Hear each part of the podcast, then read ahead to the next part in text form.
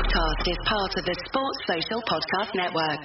Some cars are comfy on the inside, but don't have power on the outside. And some cars have the horsepower, but none of the comfort. I used to think there weren't any cars that were the total package. But that all changed when I got my Honda SUV.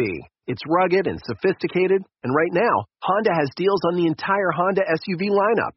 CRV, HRV, Pilot, Passport, you name it. So if you're looking for a car that's the total package, the only place you'll find it is at your local Honda dealer. Hurry before they're all gone. 15 minutes could save you 15% or more. Oh, that's what Philly used to do in softball. Uh, what? It's uh actually Geico. Whenever someone hit a triple, we would wave our bats and yell, 15 minutes could save you 15% or more. But we never got to use it because we would only hit home runs. Annoying.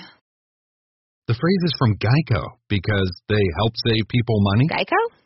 Yeah, they were our team sponsor. Geico. 15 minutes could save you 15% or more.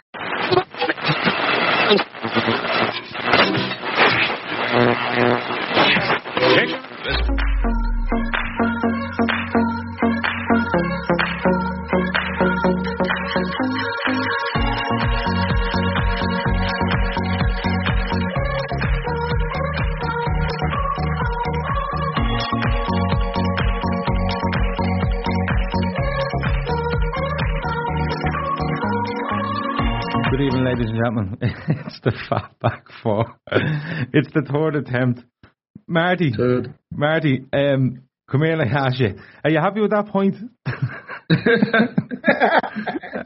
I was the first five times, but I ain't anymore. Um, yeah, no, um, yeah, the like I said, perspective needed. It's um, it's uh, it's a good point after a really difficult run of fixtures. Um, yeah, it was a pretty. I mean, I thought it was a bit of a nothing game. Really, it looked like two KG KG teams that didn't want to lose before the international break. Um, obviously, with the penalty towards the end, it felt like a they felt like a a really big point. But yeah, I mean, like I said, after Chelsea away, Spurs away, you know, a couple of other you know little aways in there like Leicester, Palace. I'm, I'm delighted, still joint top, so we'll go from there. Good stuff. Matt, are you happy with that point? I know you've answered this three times, but I'm going to ask you again. No, I'm absolutely disgusted. Move on. Beforehand, that you were um, more than happy with a point before the game. Um, you're still like that now, aren't you? Um, grand mate, top top point in my eyes, uh, considering all the circumstances. Uh, a lot of fatigue in those legs. Napoli fucking worked us over the weekend um, and midweek, made us run a lot. Near enough to. Um, so yeah, onto onto I think onto uh, um, much much easier set of fixtures after the international break, much needed international break. So yeah, happy with the point, and we and we keep our position near near enough around the top of the table. Yeah, joint top with Chelsea and City all on 20 points after today's games. Um, Matt, I'm going to come back to you. The lineup. Um, there's been a lot made over Keita's injury in Napoli during the week. Um, would he start? Would he be back? Would he be in the squad? Um, it turns out that he's on the bench, but the big one, I suppose, is Gomez in for Trent. Um, was that something you seen coming? Was it something you agreed with, or would you would you have held on to Trent for? I know, I suppose he's better attacking wise than Gomez. Was it something that surprised you? Uh, it's so hard to say because we just don't know what what we're seeing in uh, training. Trent's played a lot of uh, a lot of games in the summer. He's come back. He's played every pretty much every game for us. He might be knackered. We we never know. Uh, Lovren is perfectly capable of coming in and playing alongside VVD. We know he plays well when he plays alongside them. So it, it we we've had such a tough run of fixtures. We've had to rotate. Um, and we probably Klopp's hands probably been forced. He's, he, I don't think he's one who wants to change his back five too much anyway. But if Trent is ri- looking leggy in training, then he's still a young lad. We can't we can't put him through that. Look, and I know it's a bit dramatic, but look what happened to Michael Owen as a young lad when he was put through it all. We need to we forget how young he is because how well he's playing. We still need to look after this lad. So if he needs a break, then yeah, fair enough. Bring Lovren in to, to have the break. Uh, Keita, again, it's a risk. They they didn't find anything, but with the back, it's it's, it's complicated anyway. So if there's any kind of risk, give him give him a rest. um, the only thing with midfield is we, we all know it's lacking a bit of creativity. City do tend to can be got at from someone in that number eight role who, who powers through, and that's kind of what Keita could have given us. But at the end of the day, tough. I I've tried giving up uh, double gassing Klopp these days. He he knows exactly what he's doing. He sees them in training when we don't, and he's made his decisions, and I'm happy with it. Yeah, Marty. Um, I suppose we, we watched the game here against Napoli on Wednesday night, and a couple of the lads commented on Trent. Uh, not so much defensively. I thought it was a really open game on Wednesday night, but going forward, he just looked a little bit off it. Um, do you think that might have been something that came into it? Like like Matt said, he could be a little bit leggy. He was just one game too much because of the World Cup. You have to remember. But um, do you think that might have been in, in Klopp's thoughts that look, he's just that little bit off, but we go a little bit more solid, you know, with Gomez there, and, and we got we go from there. What what was your thinking on it? Yeah, I think it was um, a, an article came out just before kickoff. I think it was from um, from Dave Maddock, um, and it was just a he kind of underlined why um, you know why Trent weren't playing. I mean, he, he was you know I wouldn't play punches. He wasn't very good Wednesday night against Napoli. He was poor, like you said. His deliveries were off. He was rushing them. He was putting them into Rose. He wasn't very good. And I think this article from Dave Maddock said that you know Klopp really analysed the whole performance, not just Trent, but as a team. I think you know they kind of looked at it, and Trent was just knackered. Um, you know, and Klopp felt, you know, there's no point in risking him when we've got no adequate replacement. I mean, you could have, um, you know, the natural one would have been Clyne. I would have thought, but obviously he wasn't even on the bench, so I don't really know what's going on with him. But you know, it, it worked. You know, I think we all need to kind of learn just to trust Klopp now. You know, I had my questions beforehand. You know, wasn't necessarily because I think Lovren was bad. I just thought, you know, he's not played much football since he's come back from the World Cup and his injury, and obviously City is a big one to come back into after you know that Chelsea performance in the cup. But um, you know, I was all for for giving Trent a rest. I agree with Matt. You know, I think you've got to look after these young players. You know, they they will try and play every single game because you know they're young and they want to. But absolutely right decision. Obviously, I think Lovren played really well, and Gomez obviously slotting into right back done well. So Klopp knows his team better than any of us do, and if he thinks that's what needs to be done, then then so be it. Yeah, absolutely. Grizz, um, one of our a close friend of ours, uh, Shane Davern, also known as Clavo, told us the team news early this morning, and you robbed it and pretended to be your own. Um, when when you got that team news off Clavo at ten o'clock this morning, what did you think of it? Um, yeah, I th- I, I personally thought um, Trent would rest on on was it Tuesday we played or Wednesday? Wednesday, I think, wasn't it? Yeah. So I, I thought I thought Wednesday was the time to rest Trent personally. I was at, uh, you know, I was pretty sure that Clyne would come in. You know, away to Napoli. Um, we're not expected to, our, our, our fullbacks are not really expected to bomb forward, which is Trent's main strength. I thought it would have been a nice time to give him a rest. He played, and by all aspects, he, played pr- pretty poorly. Um, I read somewhere he gave the ball away 17 times, young Trent.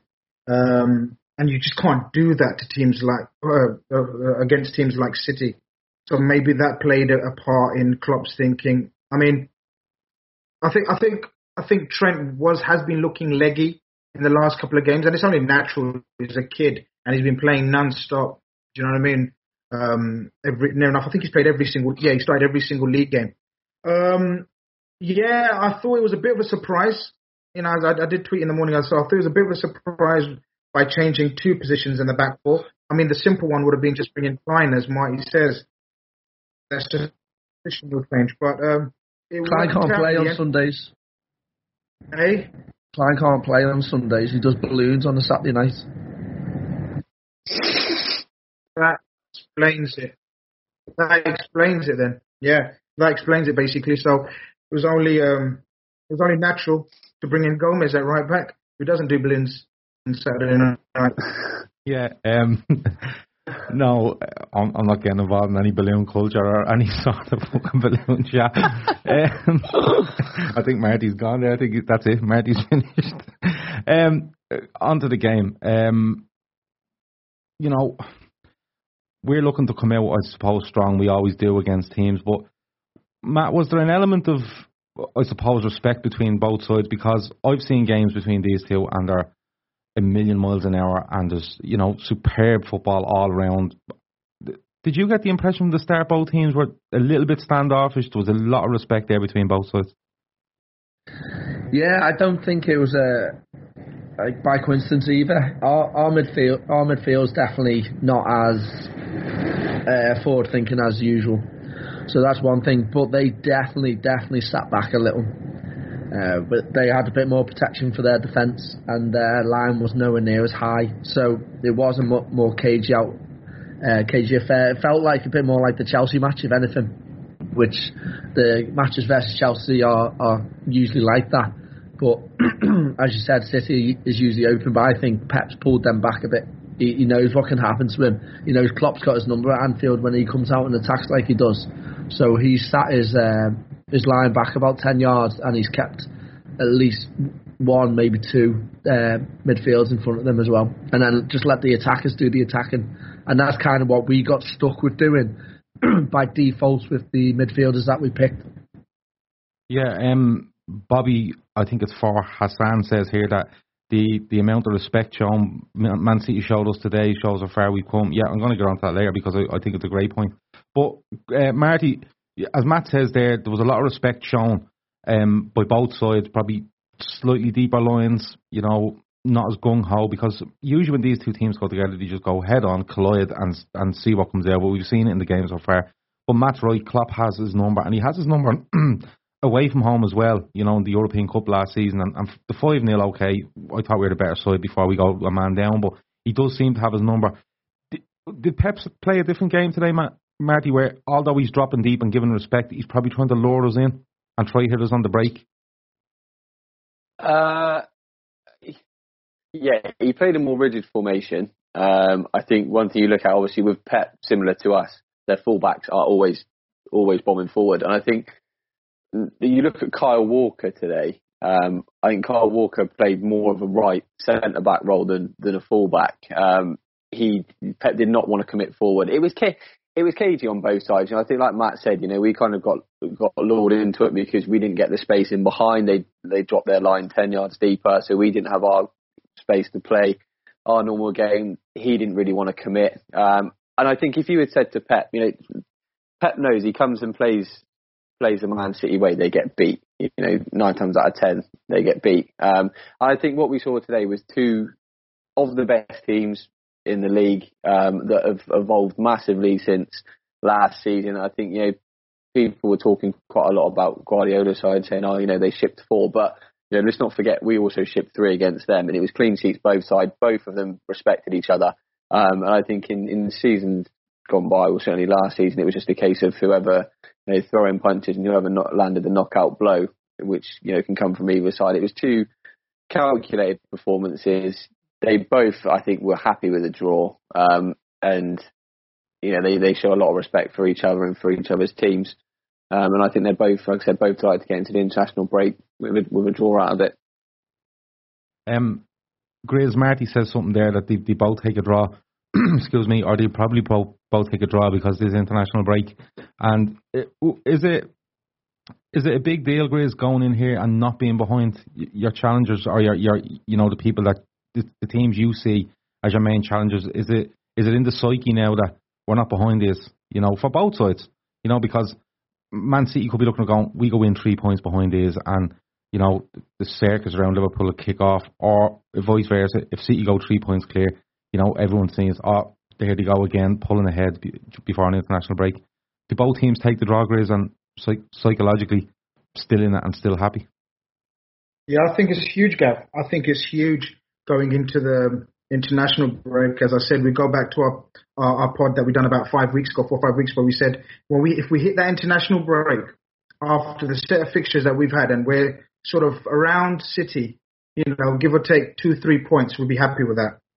And considering that we're, I think we're, oh, we're level with points with them, I think it's huge. I think, I think the timing of this game in terms of both teams having uh, played their full strength near enough in midweek, it was inevitable. It wasn't going to be a gung ho type game. Well, I thought, I, knew, I, I thought, I thought it's not going to be a gung ho game anyway.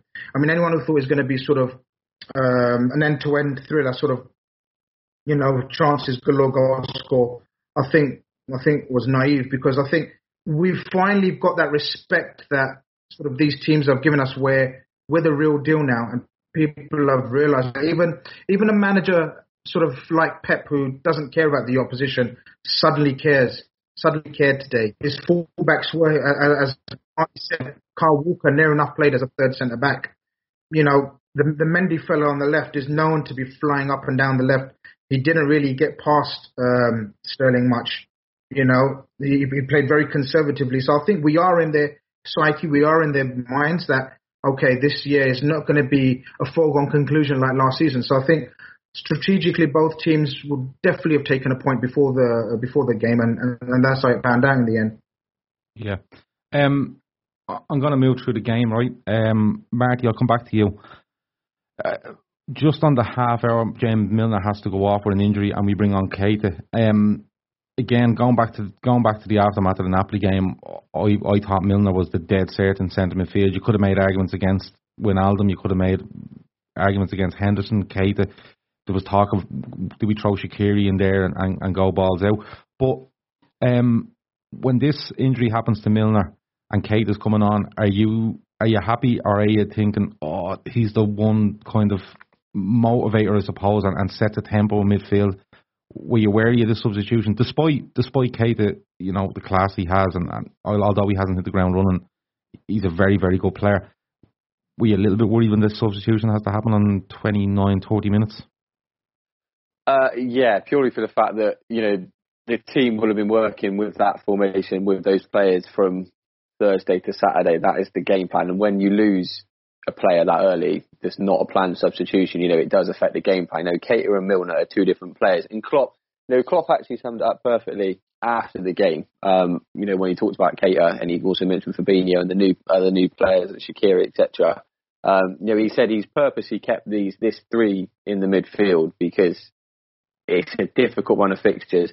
And basically, he wants to keep it simple. They know the way he works, and they can implement his game plan better than the new you know the new players. They need to learn need to learn the press, you know, learn the way he play, learn the transition from defence to attack. Um, so when you lose Milner, um, you know he's been here, you know, obviously even before Klopp. You know, it's a, it's a big loss in a game like City. You know, we it's clear that that, that Klopp wanted to keep it, you know, keep it tight at the back, you know, keep out both the Silvas, and, and you know, with Milner, he just, you know, he's he's a he's a fine wine, isn't he? He just gets better with age. He doesn't stop running, and he's just he's a beast, isn't he? He gets back well.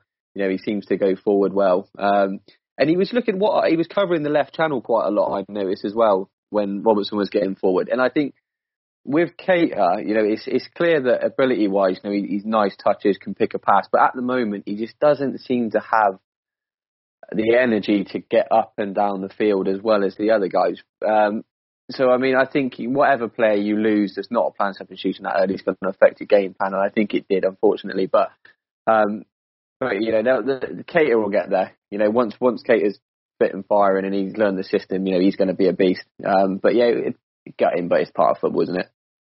Yeah, absolutely. Um, Matt, uh, Marty's day is a little bit pessimistic, I suppose, when, when the substitute has to happen. I was trying to convince myself that he comes on, he's a different sort of player to Milner, and he might be that player that we were talking about pre-game. You know, the player that from the eight position, as they call it, bursting, bursting through and, and running at them. Were you, were you trying to convince yourself of the same, or were you a little bit worried at the loss of Milner? I have absolutely no no issue with Naby Keita coming on to replace James Milner. Fuck off. no, I'm, I'm not saying you have an issue with him coming on. I'm just saying. The, the, Listen, Milner's a good player he's very limited. Naby Keita is going to be an outstanding player. Just, we just haven't seen it yet. Uh, if it was last season and we were there and we were bringing someone like I don't know Lallana or someone else on, then yeah, there's an issue. Right now, where we have the squad that we have, I have I've got no issue for it. He didn't do. I thought he took a little bit of time to get into the game. I think he struggled first half. Uh, we grew into a little bit more second half, but he didn't do any, anywhere near as well as I wanted them to. But at the time of coming on, I, I didn't even bat an eyelid. I was absolutely fine with it. That's why we spent the money on them. Yeah, no, I, I was, I was just look. I've no doubt over Naby Keita. Don't either. just. No, just right.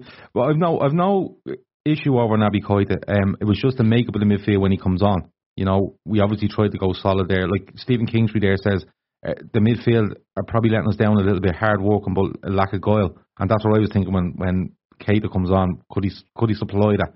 Um, Grizz, you love Naby Keita. Um, you love James Milner. What, what's your take on it? How I are you love feeling when everyone. comes on? Of everyone. Everyone, that's that's a fucking lie. Also, I, I want to jump in before Grizz bores us. Um, right, you don't you don't wish, uh, never wish uh, injury on anyone, never at all. But if Milner is out for the next game, it may be a blessing in disguise that Klopp's hand is forced. Kind of like what happened with Gomez. That's how I'm thinking. He was forced to play Gomez, and look where it's ended up. Klopp loves Milner. I like, I love Milner. Um, you know exactly what you're getting from him, and and he's he's just one of them really honest players. He, he, he's not going to fucking spin the game on his head, but he'll he'll do what you know he's going to do. But in forcing his hand to play How many? Keita, well, How many bots you gonna do? Loads. Forcing his hand to play Keita, it, it could be a blessing in disguise because now he's ca if he is injured, he's got to give him minutes, and and minutes is what he probably needs. Go on, Chris. Where shall I go? Go on, Grizz. Go on. Yep. It's all the floor is all yours, Grizz. Oh, I don't know what the question was. You're gonna. Re- I'm going for a smoke while you answer this. um, oh no, just w- when Naby Keita comes on, are you worried about the makeup of the midfield? Are you thinking he could give us that bit extra? Are you worried about Milner being lost? And, and you know, like he's, as I said before, he sets the tempo. He he gets around. He gets in, he, he gets in on teams and, and he, he presses really well. How when you see that substitution having to happen, I, I just want to know how you're feeling with. I yourself. was slightly worried.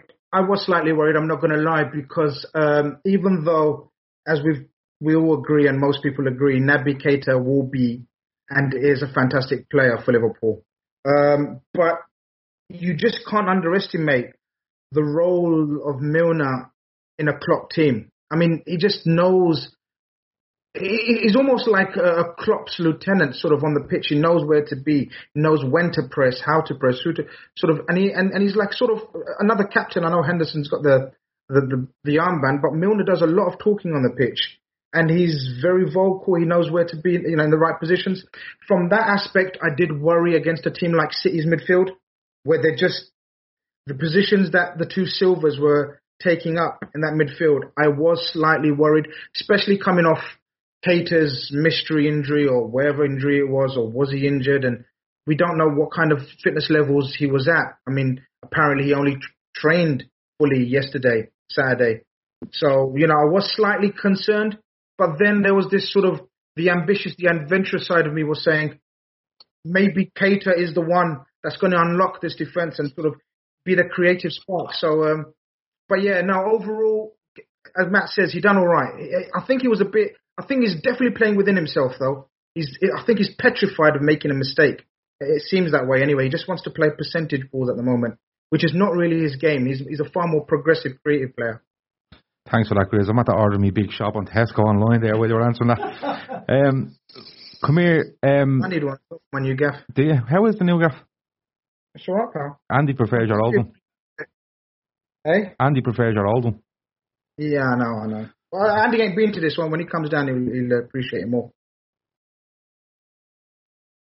Um, half time, we get to half time, nil all. It's a, it's a, I think it's a fairly even first half. In fairness, you know, and even the stats show that you know shots, possession. City probably have a bit more possession in the first half, but actually evens it out over the whole game. Matt, going into the second half, are you thinking more of the same here? Keep it as it is, and you know, literally, uh, I don't know, play a bit of Russian roulette with this game and just see where it goes, or are you looking for a change in the way we play or personnel? What way are you going into the second half? Nah, I mean, I thought we'd done pretty well in the first half myself. I think, yeah, carry on as it is.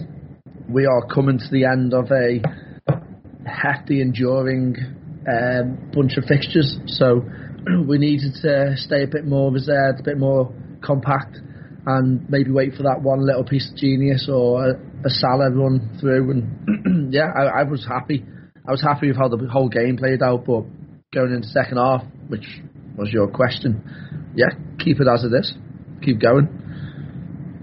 Um, Barry Tucker says uh, that Phil is on a mad one. That's Phil Casey of the LSE Day Trippers. He's decided to come on and uh, just up his feelings on NFL football on the chat and what people think of the of the NFL football. Um, Phil, from all of us, uh, would you ever fuck off with you with your NFL? Um, back to it, Grizz. Going into the second half, uh, are you with Matt more of the same? You know, is there anything you'd look to change? Because I, I'm looking at it at halftime thinking a very even game. Um, not many chances, not many chances despite de- decent play from both sides. Are you thinking go all out, or are you thinking no, how, you know, keep what you have and, and keep progressing and, and play it nearly in ten minute blocks and see where we get? Yeah, that's exactly what it was. I mean, you know, it, it was a cagey affair. It was, wasn't it? There was hardly any shots on target, hardly any clear cut chances. Um, it was just, it was just both teams were sort of waiting for a, a counter attack at where sort of they can um, create, expect one of the one of the uh, creative players to create a chance or a goal. I mean, I thought both defenses. You've got to give credit to their defense as well. Um, you know, we a lot of lot. There's always a bit of criticism for the Man City defense. I thought they played really well. I mean, John Stones and Laporte are quite solid. Kyle Walker, and even Mendy, who a lot of people criticise, say he's just a he's just a winger. He's not very good defensively. He actually was very good defensively. And and you've got to give our boys credit at the back as well. I thought, you know, the usual hoo ha about Lovren stepping in in the morning and Gomez switching to right back. You know, I thought I thought we were fairly solid. So it was it was, it was mainly a game of defenses on top, and um, you know the midfields kind of just nullified each other, didn't they? So yeah, I thought it was just keep it as it going, and then if if someone sort of takes an opportunity, I thought there'll be one goal in it, but no, nah, neither, neither team took uh, took the opportunities. Marty, um, Matt is the ultimate positive super fan. He's like Andy. Andy's beside me here in studio, and uh, he's like Andy, super fan. Um, Grizz is just a two-all merchant every fucking game. Um, so you've you've both ends of the spectrum there. Where do you sit coming going into the second half? Are you more with Grizz? Um, you know, mm, he's not too sure. Are you are you with Matt more of the same, and, and hopefully we get where we need to be. Uh, uh, probably more a bit with Matt. Um, yeah, say it. Uh, like I sorry, Grizzo. Uh, I think you know sometimes you need to you know perspectives needed. I mean, I, I was a little bit critical at some points in the first half. I thought our transition from the back to the front could be a bit better, but I think sometimes you have to just hold your hands up and say City defended well. Um, you know, we we were. This was the last game after a, a heavy, heavy run of fixtures. They were leggy we played the same team basically game in game out, you know, and we we did not look like conceding. They they didn't have, from what I can think, one good chance in the first half. I think we tried to catch them cold first ten minutes. They defended well. They got their game going for the, for sort of the next twenty. We played well, and then the last sort of five minutes of the first half, it was just just fizzled out. Um, and second half, I was quite content at that point to just to keep them quiet, um, you know, and see and see a draw out, and then maybe get a sucker punch. But I, I was I was more than happy at half time. Yeah, that's what I said. that's what Grid said, apparently. Um, I, I, I, don't think it was. No, but it's okay. You can be with Matt. Okay, uh, I told you, Grids. They're ganging up on you. I think it's fucking terrible. Um, listen, a, a, couple of people have said here, right? Um, one of them, sorry, has said we got away with one today. Um, you know, they should have had three pens. They got one. Um, Fuck off. yeah, no, um, you know what? Let, let's move along into the second half. I think we start the second half really well. Um, I, think there's an extra step. You know, there's an extra yard and I, am thinking early on, if we get one up here, we could we we we get them we get them to come out, and then we we we try fucking expose them. Um, Matt, the first 10, 10 15 minutes of the second half, I thought I thought we had a better side. Um, did you feel the same? Did you think oh, there might be one coming here? yeah, I mean, I, I, didn't we play well the first half as well? I can't even remember the game. I, think I think we did play. I think we did play well the first half, but I just thought there was just something about us in the first probably ten minutes yeah, of the second half. No, yeah, you're right. It was built, and the, the only uh, the only worry was they they were getting uh, breaks, and then they had a couple of little spells. But we it was building that we would get something. I thought we were going to as well, but I mean, it's it is what it is we are where we are. Um, the team's got through that bunch of fixtures, and I'm absolutely fine with how we're playing at the moment. We're saving legs for later in the season. If we can uh, play well and nick a goal against City, great. If we if we keep the draw, then I'm absolutely fine with it. I've got no issues. Yeah, look, I've, I've no issues either. I, I said it before. We take a point and we, we get out of it and we, we don't lose any ground. Marty, um, let's move it on because I think it's. It, oh, do you know what I want to do? I want to go to a, a, a double save by Alisson. Marty, do you want to have a word about that? Because I thought he was exceptional during the week against Napoli. I thought he was really good. He made saves. He, he, was commanding. He was he was verging on man of the match for us on Wednesday. He played well today, Marty, didn't he? He shows his value again today. Yeah, yeah, he really did. I think what the big thing is, as well as just making saves, I think what he does is he he you know he kind of flows confidence throughout the team. I mean, you think back to when we had Mignolet in goal. Um, and you just knew, you know, he couldn't withstand pressure. If we were in a game like City where we had to sit back for, you know, 20, 25, 30 minutes and soak up some pressure, and you know you're going to need a goalkeeper to get a result against City, it's it's, it's inevitable. Um, and I think he's just, I think he's he's absolutely brilliant. You know, he's he's got everything. Um, you know, I thought even his distribution today was really good. He picked some really nice passes. Um, the double save was, yeah, it was really, really good. Um, you, you think last time, and uh, sorry, Matt, to bring up Karius, but you know, you think last time we played played them last season, you know, Karius let Sané in on the near post. Shots Um, you know, Mahrez tried to catch him, and it was a, he got down quick, really good save. Um, Who's this lad? I said, yeah. and like I said, he, um, yeah, he, he, he- he's absolutely brilliant. I think he's he's really justifying his price tag in the last couple of games. He's kept us in it. Right, Napoli was couldn't do nothing about the last goal, but um, I think even when you look at the penalty, he went the right way. I think you know he, he's he's such a big unit that Mahrez has thought, you know, I need to get this top corner, a- and that's kind of what's made him miss. I think I think he's brilliant. I think he's he's an absolute tank. Yeah. yeah. Do you know something? Um, uh, let's get to the penalty, right? Um, because I'm dying to get to it. Uh, Ma, it's a penalty all day. That's first thing. Um, Virgil van Dijk actually admits it afterwards in a in a interview. He actually tells the referee after the game as well. Yeah, you got that right. It was a penalty. Um, but Mahrez, it looks like he was the, the the man, you know, assigned to taking the penalty. That was the plan. Although Gabriel Jesus seemed to be having a word with him.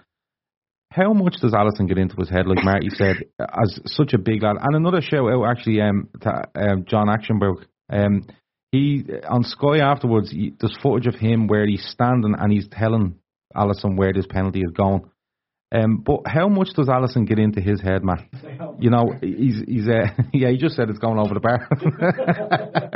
but uh, but but Just standing there. He's just standing there going, just Achterberg's just pointing at the upper upper Anfield Road and going, "It's going there, kid. Don't worry about it."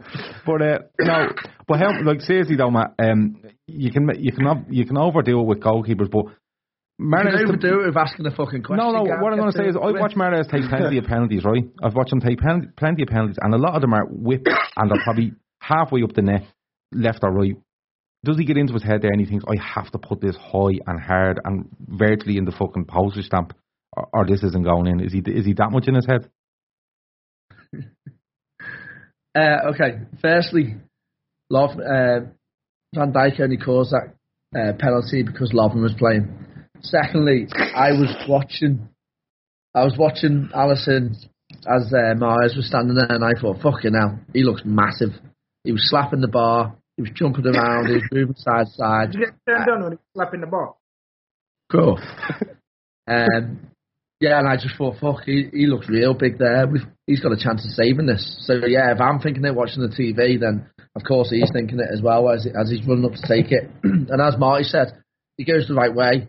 If it's if it's not right the, underneath the bar, that's getting saved. He's got his hand up high and he, he's right over. He's fully committed to that dive. So the only place he could have put it is right in the bar, and he's gone for it, and, he, and he's absolutely skied it. Yeah, no, he, he has skied it, and like I couldn't believe, like when when I seen him coming up to the penalty, I'm thinking Alisson's to have to get into one of the corners here, probably you know two or three feet off the ground, where that's where he usually puts them. And I couldn't believe he went for that power and and you know trying to put up that fucking high in the goal. Grizz, um, Andy's here and he wants to know what you thought of Lovren during the game because he's been mentioned a couple of times on the chat here and Matt blamed him for Van Dijk fouling uh, Leroy Sané. So I just wanted to see what you think, thought of Lovren coming Yeah, back. And, and probably second part of the question, um, if Trent comes back into the team, does does Gomez keep his place? Well, it's a, it's a mad shout trying to blame Lovren for Van Dijk going uh, sort of, uh, going to ground. You know, in the 85th minute, it's just one of those mad shots that only Matt does. But listen, we move on from that. Which side of the goal was it? I thought Lovren, I thought Lovren on the whole, after a tentative start, I thought oh, Lovren on the whole, uh, um, very good. Um, considering, is it his first, is it his first start in the league, lads? Anyone help me? League, Yeah. league, yeah. He played Carabao Yeah, Cup, didn't he? But Yeah, so first league start against probably one of the best attacking teams uh, in Europe, you'd say, and and you know it looked like he's not been away. Um, you know, I thought him and Van Dijk carried on their excellent partnership that they showed near the end of the last season. Gomez, um, Gomez has been immense, so the pressure really was on Lovren to perform. Gomez has been, for me, Gomez has been this season without a doubt. So in that aspect, Lovren been sort of um, uh, wasn't bad at all. I don't think Lovren was an issue at all. In terms of the goalkeeper, I agree with both of them. Fucking Alisson, seeing Alisson in the goal was like it's pro- it's pretty daunting. The, the lad covers. It was like you know, seeing a big goalkeeper in goal, wasn't it? It's mad, and you're right. Mahrez wanted to sort of blast that into the top bins. You know what I mean? And he sort of he he knew if he sort of tries to place it, this fucking beast is going to get to it. And um, He covers the same. He covers the same surface area as you, but he's stretched. Yeah, He's just more vertical. He's just more vertical than him, isn't he? Yeah, longer arms and more vertical and, and less horizontal. Gav, you don't talk to long arms, yeah. But listen, but on the Sky graphic, if you notice, um, they showed Mar- a lot of his penalties were to the keeper's left. Prized where when uh, when when John sh- showing him that he's going to go to the top right. So, but hey, it just shows you what. Well, what's he saying? Andy's just trying to walk out if a lot is half. I don't know. What, I don't know why. um, but But but yeah, yeah, go on. but but but, but yeah, I just want to give a shout out to our, our brilliant, excellent goalkeeping coach John John Achterberg that gets sort of the most stupidest fucking stick from people that have never seen him take a training session, never seen him take a goalkeeping session. Yeah, it's completely unwarranted. There's no evidence Yeah. at all for it. Yeah, Ridiculous. Yeah, yeah, ridicule him for no apparent reason, but it just shows you how hard these analytic coaches, analytic people and go- coaches work behind the scenes and how much research they do. I blame that cunt for Karius. I- blame, yeah, I'll blame, I'll blame him as well for Karius. I blame you for Karius.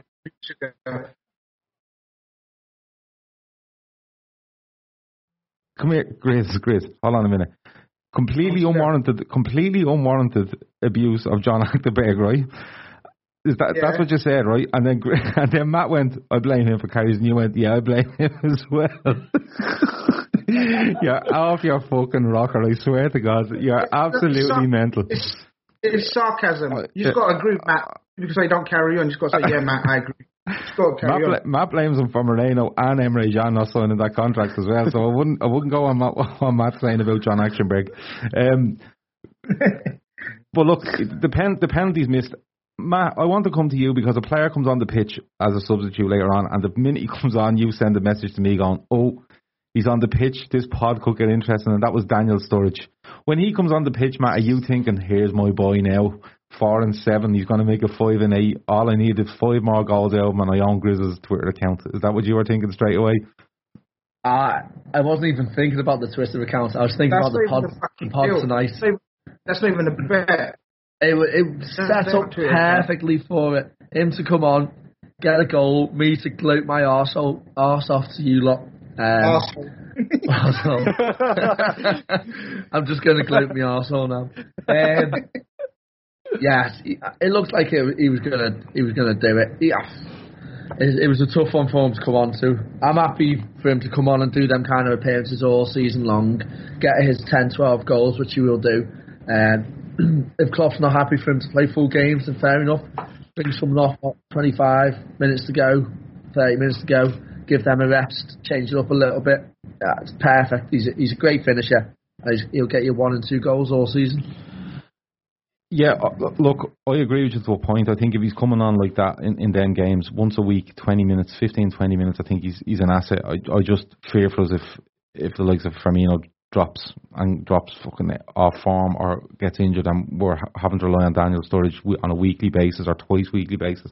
Um, yeah, someone's scoring goals like at the rate he. he yeah, yeah, yeah. He's scoring. for He's, scoring. No, yeah, but he's, he's scoring goals at a rate when he's on the pitch for ten to fifteen minutes. That's that's where he that's where he's going to be best. And look, if you can hand on heart, if you hold on, hold on, hold on. If you if you can hand on heart, tell me that if Bobby Firmino does a ligament damage tomorrow and he's out for three months, that you're happy with Daniel Sturridge starting for Liverpool Football Club uh, on a game by game basis and playing seventy plus minutes every week. If you're if you're confident in that happening and confident in giving the numbers that you think you can get, fair play to you. I'm not. I've always said I'm not. But I have said if you can keep him fit and playing 20, 25 minutes every Saturday or you know a bit, a bit on a Wednesday and a bit on a Saturday, I'm I'm more than okay with that. Um, we always get into fucking Daniel stories, don't we? Every single time. Great point, Gav, great point. Thanks, Chris. Thanks, Chris. Um, I'll stand up with you against these two cunts. Um, listen, um, I suppose man. you know the the the game, the game it hinges on that penalty, I suppose, and then you know, I think both teams know then a point is a point. I want to get on to the aftermath of it. Um, Marty, I'll come to you. Um, you know, it's a home game. We drew a lot of home games last season. I think it was seven. We were unbeaten, but I think we drew seven home games last season, and, and it cost us, I suppose. Well, it cost us points, obviously, but it cost us in in you know being secure in that top four and you know things like that. But when you look at it as, as, as the outlook you have now, Marty, is eight games in, six wins, um, two draws, one away to Chelsea, one at home to City. We've gone away to Spurs, and we've beaten everyone else that we've had to beat. As you look into this international break now, do you think we have probably not in Chelsea because they weren't expecting much, but do you think we probably have the the up, not the upper hand on City, but a little bit of a, a boost when it comes to the outlook of our season and thinking, no, we've stayed with them and we've played them and we're okay. Or do you think we needed the win today to, to really nail that home? No, the, we've done the we've done the we've done the legwork in the Chelsea game, the Spurs game, uh, the Southampton game to be able to give us that opportunity to to perhaps not win the game today. Um, I think you've just got to look at who we've played. As I've just mentioned, you know, you look at City, who City have played Arsenal away and now us at home. Um, you know, Chelsea have played Arsenal and us. Um, I think if you look at it, we've arguably had the the hardest fixtures so far out of the top top four, top six, I'm going to call it. Um, so I think for us, I, I, I think I don't think it gives either of us the, the upper hand. To be perfectly honest with you, I think both would have taken a draw for various reasons. You know, I think for us, we like I said, we had a Humdinger few fixtures. You know, we were leggy. It, you know, that game could have been a, a real tough one. And I think for City as well, you know, this is probably their hardest fixture of the season, Anfield away. They've got it out of the way. They didn't get beat. Um, so I think both teams have got a, a real positive reason to to move forward with a draw. Um, I, I think when it comes to City, Liverpool, I think home and away kind of goes out of the window, not purely for the fact that Man City have only got three fans, but also for the fact that they just play the same both ways, you know. And I think for us this season, I think City away could be a, a, a bigger point, a bigger chance for us to get three points off City than at home. Um, I think they'll come out and play their game, and I think that will suit us. So, um, yeah, like I said, moving forward, I think both teams will, will, will be positive after after this result, and they we've got us, we've got a really favourable running now up to Christmas, so all good. Did Um, we saw their bus out? No, I'll tell you what happened. Um, they they installed 26 And- ultra HD cameras and they, nobody got, showed up. They just drove the bus in. There was no one fucking there. It was uh, look that whole thing all week about the bus. It was, was fucking outrageous to be perfectly honest with you. Imagine Like, them. They, have imagine never them stopped. cameras catching Andy. But well, Andy couldn't have been caught this time because Andy was confirmed as in the putching still on the nice road in Imagine the H- at uh, kickoff. HD salad hand. Yeah, HD HD jazz hand. Happy- happy Uh. You'll see them coming up on screen there. but uh, Matt, you love you love to look into the um, into players and, and how how they perform and how they might get on and different things like that because you, you you genuinely do. You like to look at where players might fit in and stuff like that. Um, there's a question come up there, and it's it, it, I suppose it's it's Fabinho, and I, I know it's being discussed over and over, but with this international break now, and I think Klopp looking at these first eight games, get out out of the way. Can you see Fabinho coming in and playing a much more prominent part now with these fourth block of games out of the way, I suppose? It's so difficult. Um, it depends how our players come back from international duty. Generally, three of them get injured, so it depends which three it is. um, if Milner's injury is bad, then yeah, I can see it. Other than that, you just never know with Klopp. It's tough. The team looks like it it, it could do something, especially the midfield, something to refresh it. But then again, you look at Gini playing the six and how well he's playing, and you think, well, we're not really crying out for it. Um, Klopp, as we've seen with Robertson and Ox, will just wait and wait and wait until he's happy. He's not. He doesn't give a shit about uh, pressure from the media, from online, from the owners, from anyone, from the players. No one at all. He will do it when he's ready.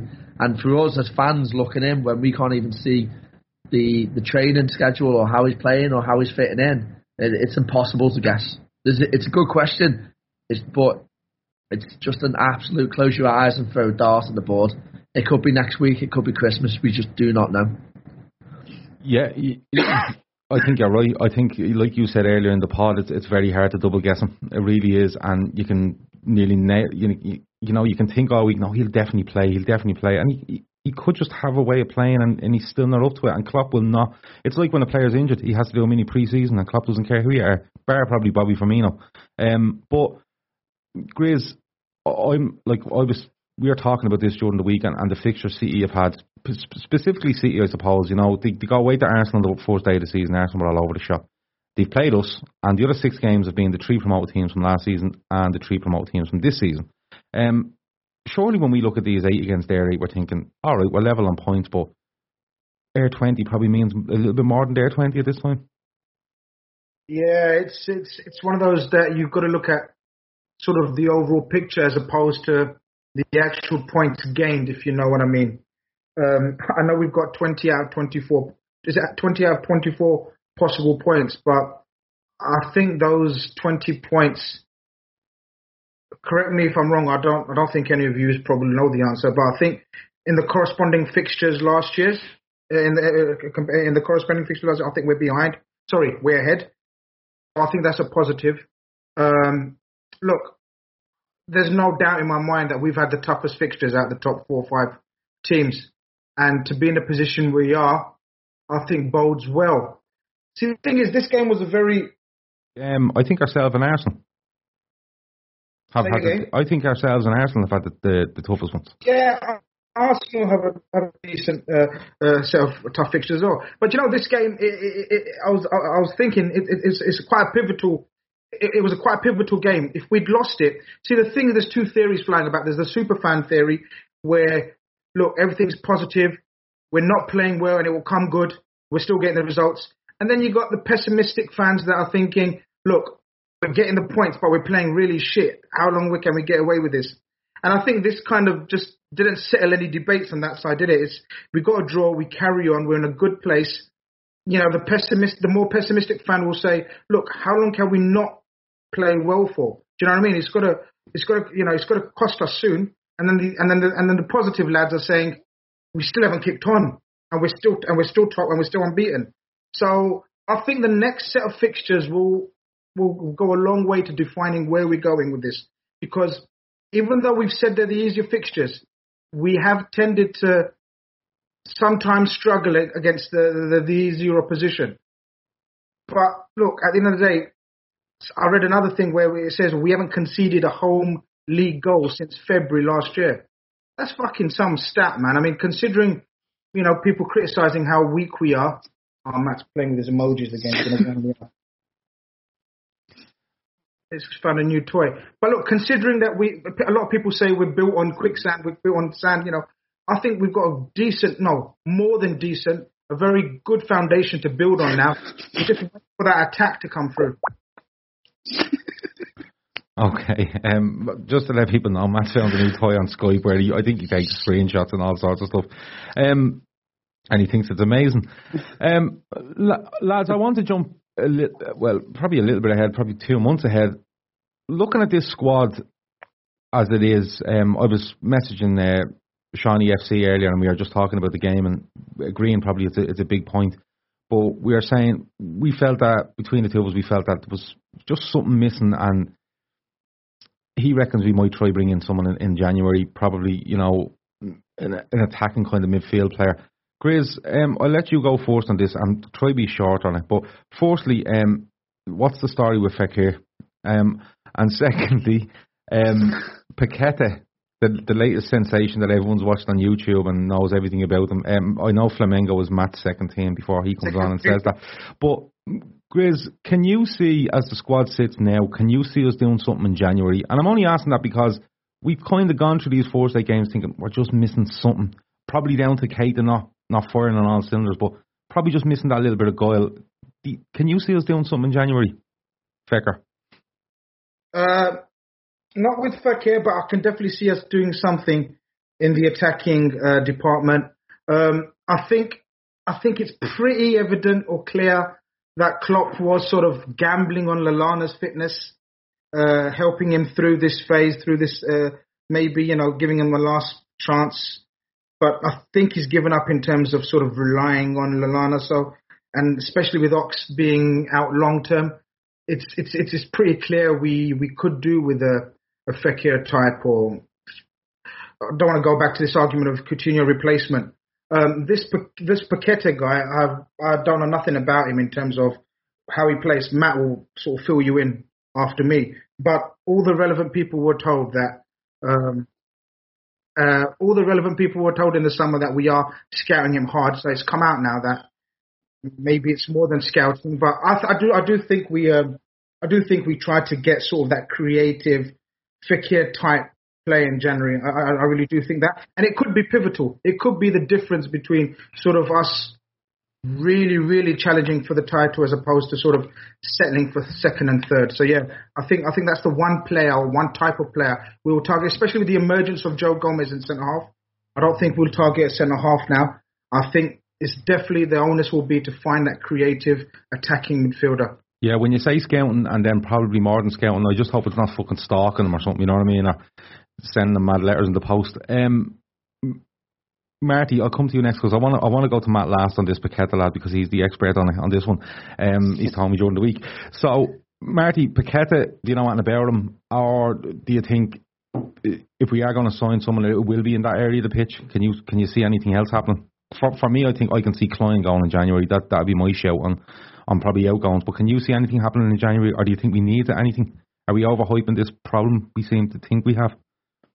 Uh, no, I don't think we are overhyping it. I think it is a problem. Um, I think you know you look at it, um, and we've had Coutinho.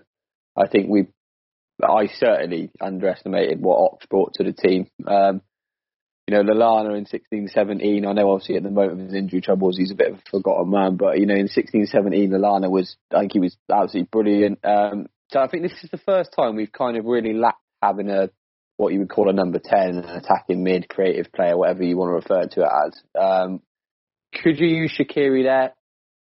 Possibly, but I don't think that's why he signed him. I don't think that's Shaqiri's best position. So for me, I would. I, I, hope we do go and get somebody. Um, you know, like I think Grizz said, you know, I think Klopp was hoping Lallana might find find some fitness, but it's just, you know, I we're supposed to be in full training now, but you know, we, will be barely seen him this season.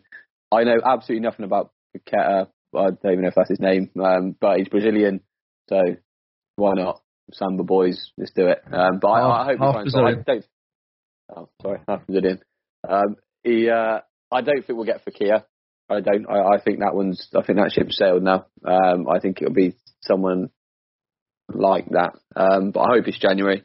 But if not, then it's not. I don't think it's the end of the world. Um, before we go on to our um, UFC chat, because uh, Grizz was running the UFC 229 last night. I don't know if anyone knows it, but he was. Um, before we get on to that, Um, we've a couple of minutes left. Matt, um, this guy Paqueta, tell us all about him. Tell us what's happening. Are we stalking him? Or what are we doing? Well, I, I think it's pretty much done. But the player himself, he's an absolute fantastic player. Big, powerful, strong. Can play the five, six, seven, eight. Uh, he's basically he's he's the Coutinho replacement we've been looking for since Suarez left. Um, he, he's just he's, he's, Can he, he's a brilliant. can he, can he play the guitar? no, it's trombone. Oh, lovely. rusty one. better. Yeah, yeah.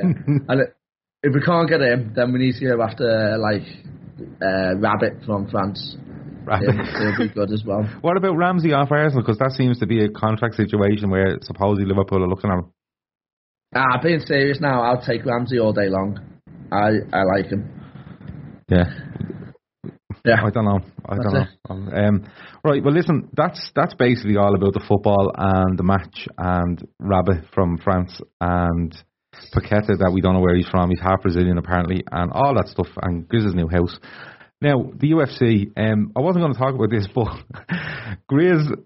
Grizz, I swear to God, you gave me so much entertainment this week. I, I swear to God, it was so good. Grizz, when you found out about UFC, right? Um, when you found out about UFC uh, last um, Tuesday, um, you went from never speaking about it to um, knowing all about it and being a, a complete expert on it. How did you find last night? How did it go? Your man done the business. Alhamdulillah. Alhamdulillah. It was a great fight. And your boy got smashed.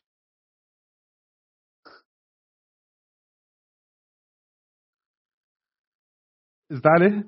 Is that all I you've I can't got? do this. I can't do it. It's too late. My English Where did you get that from? so good. Where did you get that from? Why did you jump? Why did, Why do you think he jumps the cage, Grizz? Give us your lowdown. Give us break down that fight for me, just for just for a minute or two. The fight. Look, let's talk about the fight. The fight was. I, I, I got in. I got into UFC last Tuesday. Was it Tuesday? Yeah, Tuesday, yeah. And you were running the Tuesday. thing. You were running the thing by Friday night. I went to UFC last Tuesday because um, listeners and viewers will will not be aware of our our WhatsApp group where sort of it's 98% Irish lads, and um, I was seeing all this hype about Conor and you know how they're going on in it, Matt. They were going on about Conor's going to do this and Conor's doing that. So you know, me being the sort of the non-Irish fella in that group, I thought, well, let me stick up for the other fella. And the other fella only turns out to be Khabib, can't say his second name, right? And so, so, so Khabib sounds, so, so these Irish lads turned Khabib into kebab, as they do, right? So they said that, like, all right, you're only supporting Khabib because it sounds like kebab, and you're a fat cunt, right? so, so that got me going even more, right? Tell the truth, though. Tell the truth. When you first went over UFC and seeing that you did read it as kebab, went, I'm having some of that. Yeah. I'm not I like lie, this guy. Right? I thought I'm on Just Eat. He's my favourite. I like the cut of his chip. So he, so he becomes my favourite. Yeah. Have, What do you mean your favourite? You- You only know two fighters, him and Conor McGregor. You know fuck all No. else. now heard another one on that WhatsApp. Fucking hell. Come on, tell us what was his name. Oh, yeah. Oh, hold on. There was another one mentioned a lot. Oh, uh, Nate. Nate Diaz. Iaquinta. Iaquinta. So they were talking about this other fella called Iaquinta as well. But I don't know too much about him. So look, I stuck with the under or not underdog, but the guy that wasn't being sort of hyped up, and I thought, okay, now I'm Team Kebab. Yeah. And these lot were Team Conor, and we had shared a lot of banter. Yeah. And as far as I'm concerned, it was banter. Now, the actual fight was a was a was a, was a fucking piss take, wasn't it? He absolutely mauled him to death, right? Literally nearly to death. Smashed the fucking bollocks out of him. And fucking Conor needed a whiskey, didn't he? At the end of it. Yeah. But look, the aftermath. No one, no one is endorsed, in, like sort of um, condoning what happened afterwards. It was a disgrace. Okay. Team Khabib should be fucking banned, kicked out, stripped of his title. Do what you want. I couldn't give two fucks about it. Yeah. I'm just, talking you know, and people jumped on this bandwagon. Oh, well, well, suddenly all these morals came out. Like, oh, that was so wrong.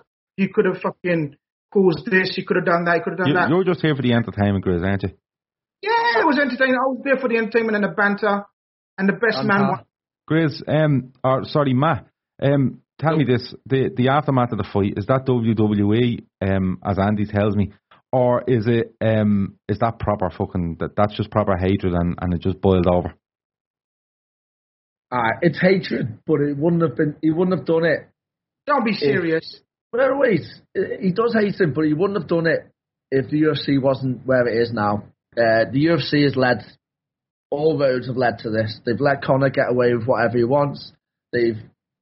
It's been building basically the bus thing and all this ridiculousness. It's given people fighters now a platform to to push the limits and, and get away with what he want. He went too far. He shouldn't have done it. They're, both dickheads at the end of the day. Uh, it was a good fight. Both dickheads. That's what I think. Okay, and Marty, um, I'll give you the final word. And how do you feel about Grizz Khan being the head of the UFC as of last Tuesday? I'm the new motherfucking yeah. Dana White. I'm, yeah, I'm I don't know. He's a, I'm Dana Brown. Dana Brown, yeah. I, I like. I, Dana Brown, motherfucker. I, yeah, I agree with summed up nicely there, isn't he? Dana Brown, yeah.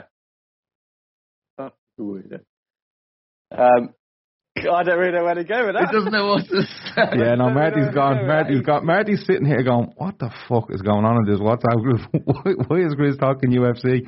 Um, but look, no, we just thought we'd have a little chat about that at the end because Grizz, I don't know where he got. I've never asked him where he got the fucking wig from. Like he just whipped that out in twelve hours between now between the fight and now.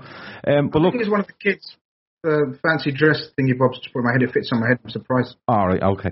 Well, listen, um, that's been us. That's been the Fatback Four. Um, thanks a million for watching. Um, as usual, I want to give a shout out to LeBoom who supplies with our intro music, and I'd like to thank Marty. I'd like to thank Grizz. I'd like to thank Matt for, for joining me tonight. Um, it's been a good laugh. It's a, decent, it's a decent point for Liverpool. Um, give it all, will you? Um, we're going to be, we'll be back next week despite low league game on. We might come back Inshallah, and do a little. Inshallah, we will be back next week. Okay, Inshallah. shut the fuck up. Um, uh, we'll we'll be Mute back next week anyway. Don't worry about it. Um, People say treat yourself like you need a reason, but McDonald's treats are perfect for every day. Like bold McCafe iced coffee, get any size for $1.69. Or pick up any size sweet tea for a dollar. The largest served in an insulated cup that keeps your tea cold. Feeling a little extra something something? Try the classic bakery sweets like an apple fritter. With so many ways to treat yourself, you don't need an excuse. Just come back tomorrow. Ba-da-ba-ba-ba. Prices and participation may vary. Cannot be combined with any other offer or combo meal. When you get a ticket for not wearing your seatbelt, it comes from the police. And from your mother. And your best friend. And your family. We want you to buckle up every trip, every time. Three out of four people ejected from a vehicle in a crash will die. If you won't do it for yourself, do it for us. We like having you around.